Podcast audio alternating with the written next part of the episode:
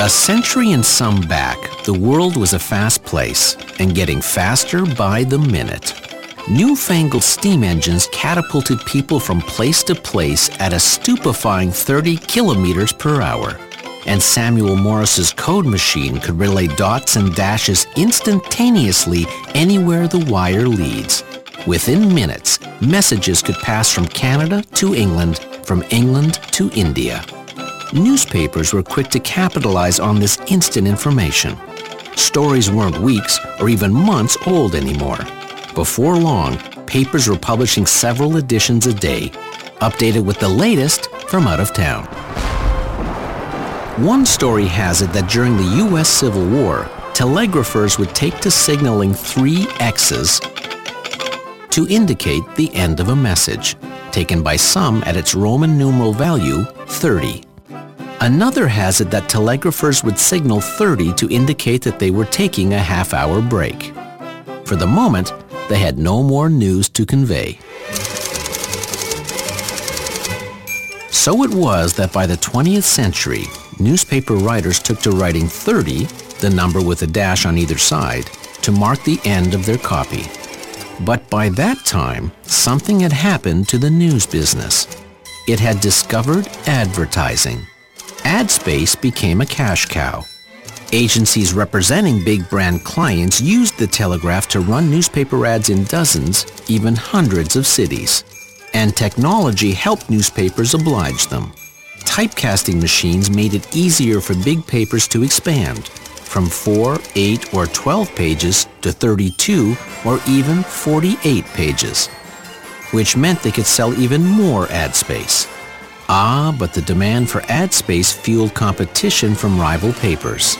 Suddenly it was a newspaper's task not just to deliver information, but also to compete for advertisers' dollars and deliver a readership that would attract those advertisers. There could be no breaks, 30 minutes or otherwise. Pages had to be filled to appease clients. Audiences had to be attracted to content. Stories were conveyed even generated to attract maximum readership. The angle of stories and even the image of the paper itself became vital to the business of information. Simply reporting events has long since given way to branding the news in the age of persuasion. I want chicken. I want liver. I want a bottle of Coca-Cola, Sonny. That's a spicy meatball. Hey, great. A toothpaste should fight capping. I can't believe I ate that whole... Space Patrol microscope with a mysterious atomic particle that glows in the dark. And now, Terry O'Reilly and the Age of Persuasion. Oh. Mamma mia!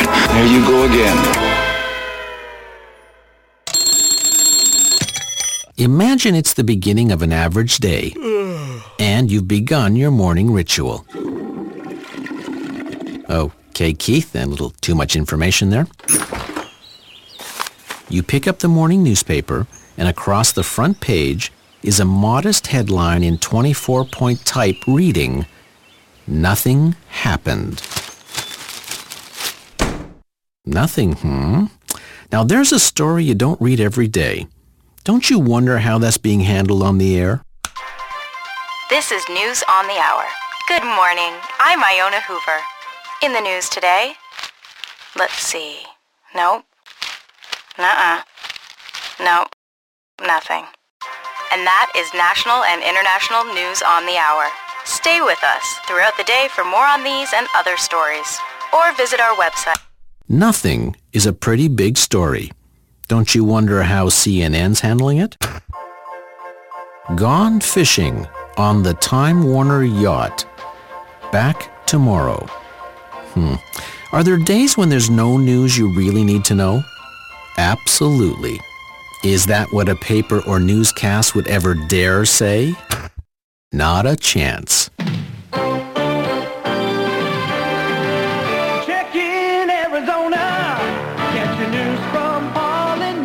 Whether it's a slow news day or September 11, 2001, news providers promise content. Often they'll promise insight, accuracy, and though few use the word, they often promise entertainment. The news isn't information. Today, it's a brand experience. Every day, seven days a week, a newspaper will run a given number of pages. A broadcast will run a fixed number of minutes, regardless of how busy the news day has been. The one story they wouldn't dare report is that a news day is slow, or that the top stories really simply won't affect your life. It's odd enough that delivering news isn't just about serving an audience. Odder still is the fact that it never really was. Even in the beginning, news was a demanding gig. Ask Pheidippides. In 490 BC, goes the legend, the powers that be assigned him to take news to the Greeks in Sparta that those pesky Persians were attacking Marathon. It's said he ran 240 kilometers in two days. Then, when the Greeks prevailed in Marathon, he was instructed to convey the good news to Athens some, yes, 26 miles away. According to legend, after running that first marathon, he announced the news, Victory is ours! then promptly expired. Nowadays, that's the sort of thing newscasters prefer to save for ratings week.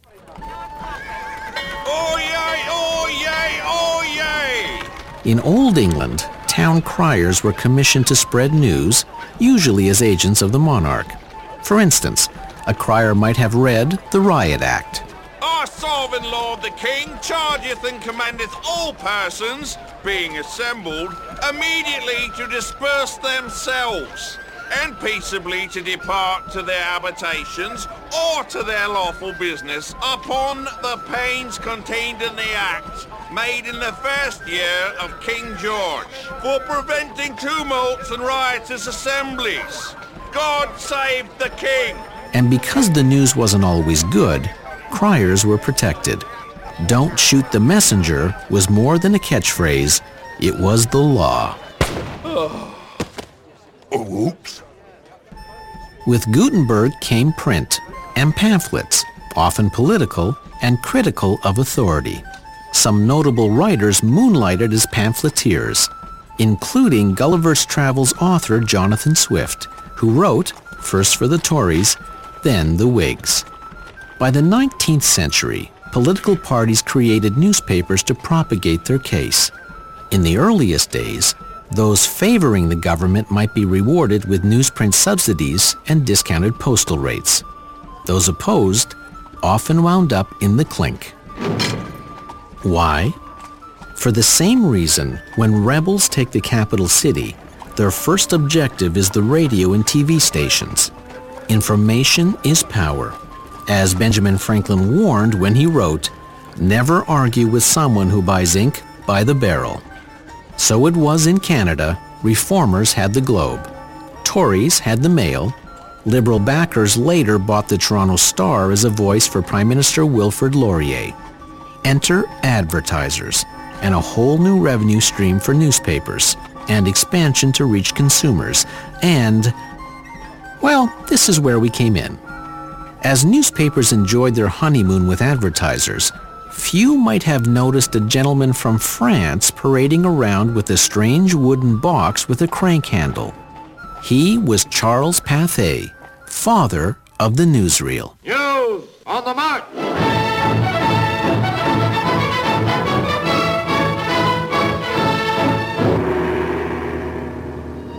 They could never match newspapers for immediacy or detail. What Pathé and his followers would do is furnish millions of theater goers with production values no newspaper could offer.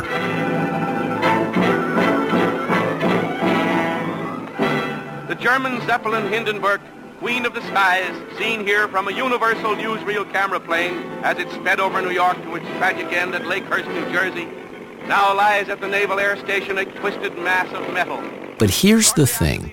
Cinema was an entertainment medium. News films made for cinema naturally adopted the trappings of popular film. Dramatic music, sound effects, intense narrative, and heart-wrenching stories. Passengers and crew, the fortunate among them, fell or jumped and were dragged to safety before the fiery furnace took their lives. Heroic work by Navy and Army men risking their lives around the white-hot skeleton snatched more than one dazed and half In the context of an entertainment medium, newsreels, logically, were packaged as entertainment. Ah, but if it wasn't entertaining, if it didn't have worthy pictures, in the world of newsreels, it wasn't news. This is Trafalgar Square. The noise that you hear at the moment is the sound of the air raid siren. Radio delivered its own brand of pictures. With the drama of newsreels, the advertising-based economic model of print, yet with immediacy and a sense of place that newspapers couldn't match. Moreover, radio also marked a new era, personality-based journalism. The Americans had Edward R. Murrow. In this blackness, it looks very much like a ship that's passing in the night, and you just see the porthole. While in Canada, this is Matthew Halton of the CBC, speaking from France. It's two minutes to five. Two minutes to five in Normandy. And the sun hasn't risen yet over us or over the Germans 800 yards away. It will rise on a fearful scene because at 5 o'clock precisely, the Canadians are going to attack. Overseas, the BBC had kept its newsreaders anonymous, but began naming them during World War II to distinguish their reports from those of German propagandists. Here is the midnight news, and this is Alvar Liddell reading it. Up to 10 o'clock, 175 German aircraft had been destroyed in today's raids over this country. Even this mighty troika of newspapers, radio, and newsreels wouldn't compete with a new entertainment medium. I have some very interesting information. In less than a generation, it would change everything. I must say, I'm surprised. Here is a bulletin from CBS News. In Dallas, Texas, three shots were fired at President Kennedy's motorcade in downtown Dallas. The first report television, and only television, would combine the most powerful elements from each of the other media. It was bankrolled by advertising, founded on strong visual images, it was immediate, and dominated by personalities. TV news would be synonymous with its messengers. Earl Cameron, Huntley and Brinkley, John Cameron Swayze, and especially Walter Cronkite. The flash, apparently official, President Kennedy died at 1 p.m. Central Standard Time, 2 o'clock Eastern Standard Time, some 38 minutes ago. Each medium has changed the news business, but none so profoundly. With television, the era of delivering the news was over. The era of selling the news was about to begin. My name is Terry O'Reilly and this is the Age of Persuasion.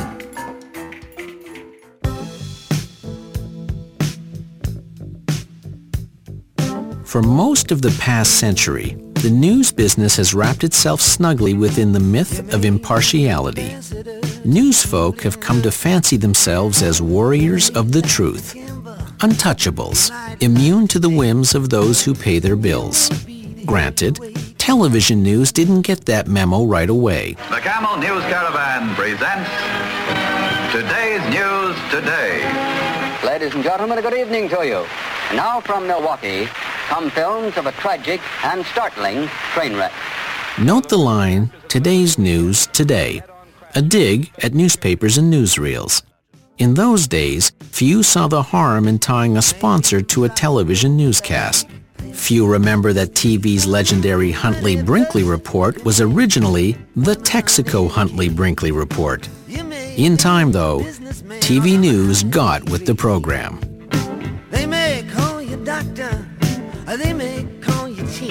Oddly enough, the earliest newspapers were entirely transparent about their motives and masters. Not so today. Go ahead, ask a modern news organization Who's Your Daddy? But you're gonna have to serve. ABC News is part of a network owned by Disney. CBS News is ultimately owned by Sumner Redstone through the theater giant National Amusements, which also owns Viacom. Cutting checks at NBC are General Electric and French media giant Vivendi. As if bosses aren't enough, news media must also be wary of their bosses' bosses, advertisers who ultimately pay their tab. How can a newscast objectively report a negative story about a major automaker, a big brand credit card, or a pharmaceutical giant, then throw to a message from their sponsor, a major automaker, a big brand credit card, and a pharmaceutical giant? How can a Saturday paper, whose ads and flyers might buckle the wheels of a good hand truck, report objectively on an anti-consumerism rally? How can a radio newscast warn motorists to stay home during a blizzard, then throw to an ad luring shoppers to the final hours of a big sale? Ah, Grasshopper. We've reached the heart of the enduring mystery of news. Is it about conveying truth, or is it about persuading an audience to watch? The answer, of course, is yes. Though the tribes of editorial and shareholders are in constant tension, they agree on this. They need an audience, namely, you. Which is why newspapers and newscasts have come to adopt many of the principles and tactics that also drive modern advertising. For starters, they brand themselves. As soon as that whistle blows, I'm out of here because at 5 o'clock, I want to be home with action news. Not just news, action news. It's not a description, it's a promise. And a promise, however ridiculous, is at the heart of every brand. Relax and enjoy action news.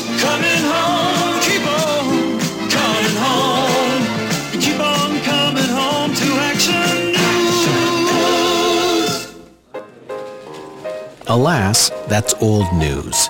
Papers were branding themselves even before Adolph Ochs bought the New York Times in 1896 and ran the line, all the news that's fit to print on his editorial page, and in every edition since.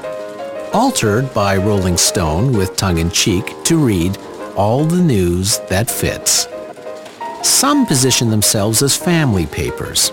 Tabloids often fancy themselves the people paper, while some simply regard themselves as the paper. Nothing is news, blustered London Times editor Ralph Deakin, until it has appeared in the columns of the Times.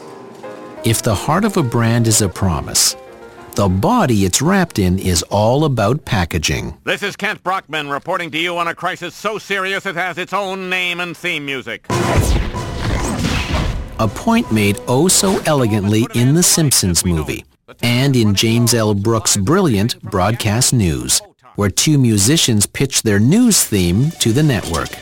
It starts off with this very high-tech syntho-sequency type thing, like this. That's the news. Then the strings take the melody. For all the work that goes into gathering news, just as much work is spent on packaging. The sets, the pace, teaser ads, the copy, the structure of each show. Cancel the DNA test. Today there's no doubt that TV news is the direct descendant of the old newsreels. Big finish! I got chills.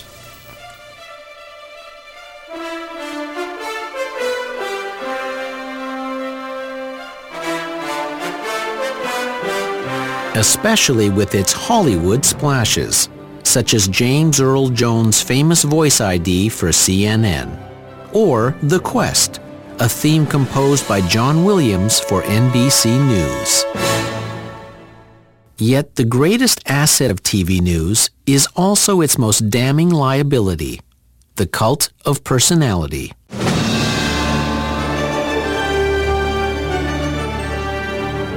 This is the CBS Evening News with Katie Couric reporting tonight from Bedford, New Hampshire. Good evening, everyone. Voting begins in just a few hours. First thing tomorrow morning. Katie Couric became the CBS news anchor for a reported $15 million a year. Rivals Charlie Gibson of ABC and NBC's Brian Williams each find a way to scrape by on a reported $8 million. But you can't really blame networks, fun though that is. Audiences are drawn to personalities more than to coverage. Salaries are set not according to experience or talent, but according to the ad revenue an anchor is expected to draw via the audience he or she can attract. A rare show of emotion from Senator Clinton when she took a question from a voter. Whether they like it or not, two centuries after Ben Franklin bought his last barrel of ink, popular news anchors wield enormous influence, whether they want to or not. I'm Walter Cronkite, and this is our anchor desk in Control Studio A for our CBS News Westinghouse coverage of this 1956 Democratic Convention. And this is the dramatic high point of the convention coming today, this afternoon session, with the nominations of the gentlemen for the presidential nomination by the Democrats. There's an interesting theory as to why this is, and it goes back to the 1950s. As television came to dominate millions of living rooms, newsreaders like Walter Cronkite began appearing on television screens in a tight close-up. He began talking to people from a few feet away, within a space we usually reserve for conversation about personal matters with people we trust. He implicitly became trustworthy in our minds. And with trust comes influence. It seems now more certain than ever that the bloody experience of Vietnam is to end in a stalemate. Some say Walter Cronkite marked the beginning of the end of the Vietnam War. In 1968, Cronkite editorialized against the U.S. role there. President Lyndon Johnson is said to have responded, if I've lost Cronkite, I've lost Middle America. The world comes closer to the brink of cosmic disaster. Embarrassed by his godlike standing in popular culture, Cronkite became the harshest, most vocal critic of gimmick-laden, personality-based journalism. Jim Axelrod, Jim, thank you. Forty years later, CBS would trade on the Cronkite aura, branding Katie Couric with the line, experience you can trust. It's a disastrous line to use, and I'll tell you why. Trust, in clinical marketing terms, is the emotional benefit to the product the CBS News with Katie Couric. In my business, emotional insights are meant to be felt, not stated. Leonard Cohen once said, art is the concealment of art. If you blurt out an emotional benefit, you immediately become suspect. The phrase, trust me, is one of the most radioactive a marketer can use. It's about as counterproductive as saying, I am not a crook, because it prompts immediate questions. And they're not good questions. Soap operas love the phrase because it sounds so fishy. They know the line, Marjorie, trust me, really means, Marjorie, I'm going to poison you and marry your sister. Instead of boasting about trust, many newspapers and broadcasters simply earn it, while others, just as often, squander it by making news seem bigger and more important than it really is. There's an old story about an editor who kept a set of 60-point type but never used it, despite nagging from his staff. When asked why, he finally admitted, I'm saving it for the second coming of Christ. In today's tabloid culture, a 60-point headline is barely a whisper tabloid headlines twice that size commonly scream news of a garbage strike, heavy snowfall, or of the newest Britney Spears implosion du jour. And it's no coincidence that it's usually bad news. There's a conventional wisdom that bad news is more saleable. In a letter to Pierre Trudeau, Marshall McLuhan once wrote, Real news is bad news. Since the press lives on advertising and all advertising is good news, it takes a lot of bad news to sell all this good news. Even the good news of the gospel can only be sold by hellfire. No one owns the news. Big stories become common property. So what brands a news provider is the way it gathers and delivers stories. Now here's the rub. Effectively reporting the news is an expensive proposition. To most, that means ad revenue. Advertisers require an audience, and the insatiable desire for viewers shapes news content. Katie Couric wasn't hired for her news chops, but rather, as her boss said, to attract women and a younger audience. And the unnamed accomplice? Consumers, who bypass meat and potatoes reporting in favor of journalism's junk food aisle, ever stocked with empty calorie tales of gore, sports scores, and celebrity gossip. With information so easy to come by, and wary of the specter of red ink, today's newspapers and broadcasters continue to take pages, even chapters, from the marketing playbook. News today is as much about branding, personality, packaging, and selling the news as it is about conveying information. Most will say they have no choice. After all, what if they gave the news and no one came? In the age of persuasion. So, what's new in the world? Let's see. Oh, The Age of Persuasion is created and written by Terry O'Reilly and Mike Tennant. Who cares? Hmm. Brittany, Paris, Lindsay. Oh, the comics. There's engineer Keith Oman. Network buys TV script from Chimp. Vegan vampire attacks trees. Oh, come on. Title theme by Ari Posner and Ian LeFeuvre. Pfft, Who'd believe that? Please. The Age of Persuasion is produced for CBC Radio by, continued on page D18, Pirate Toronto.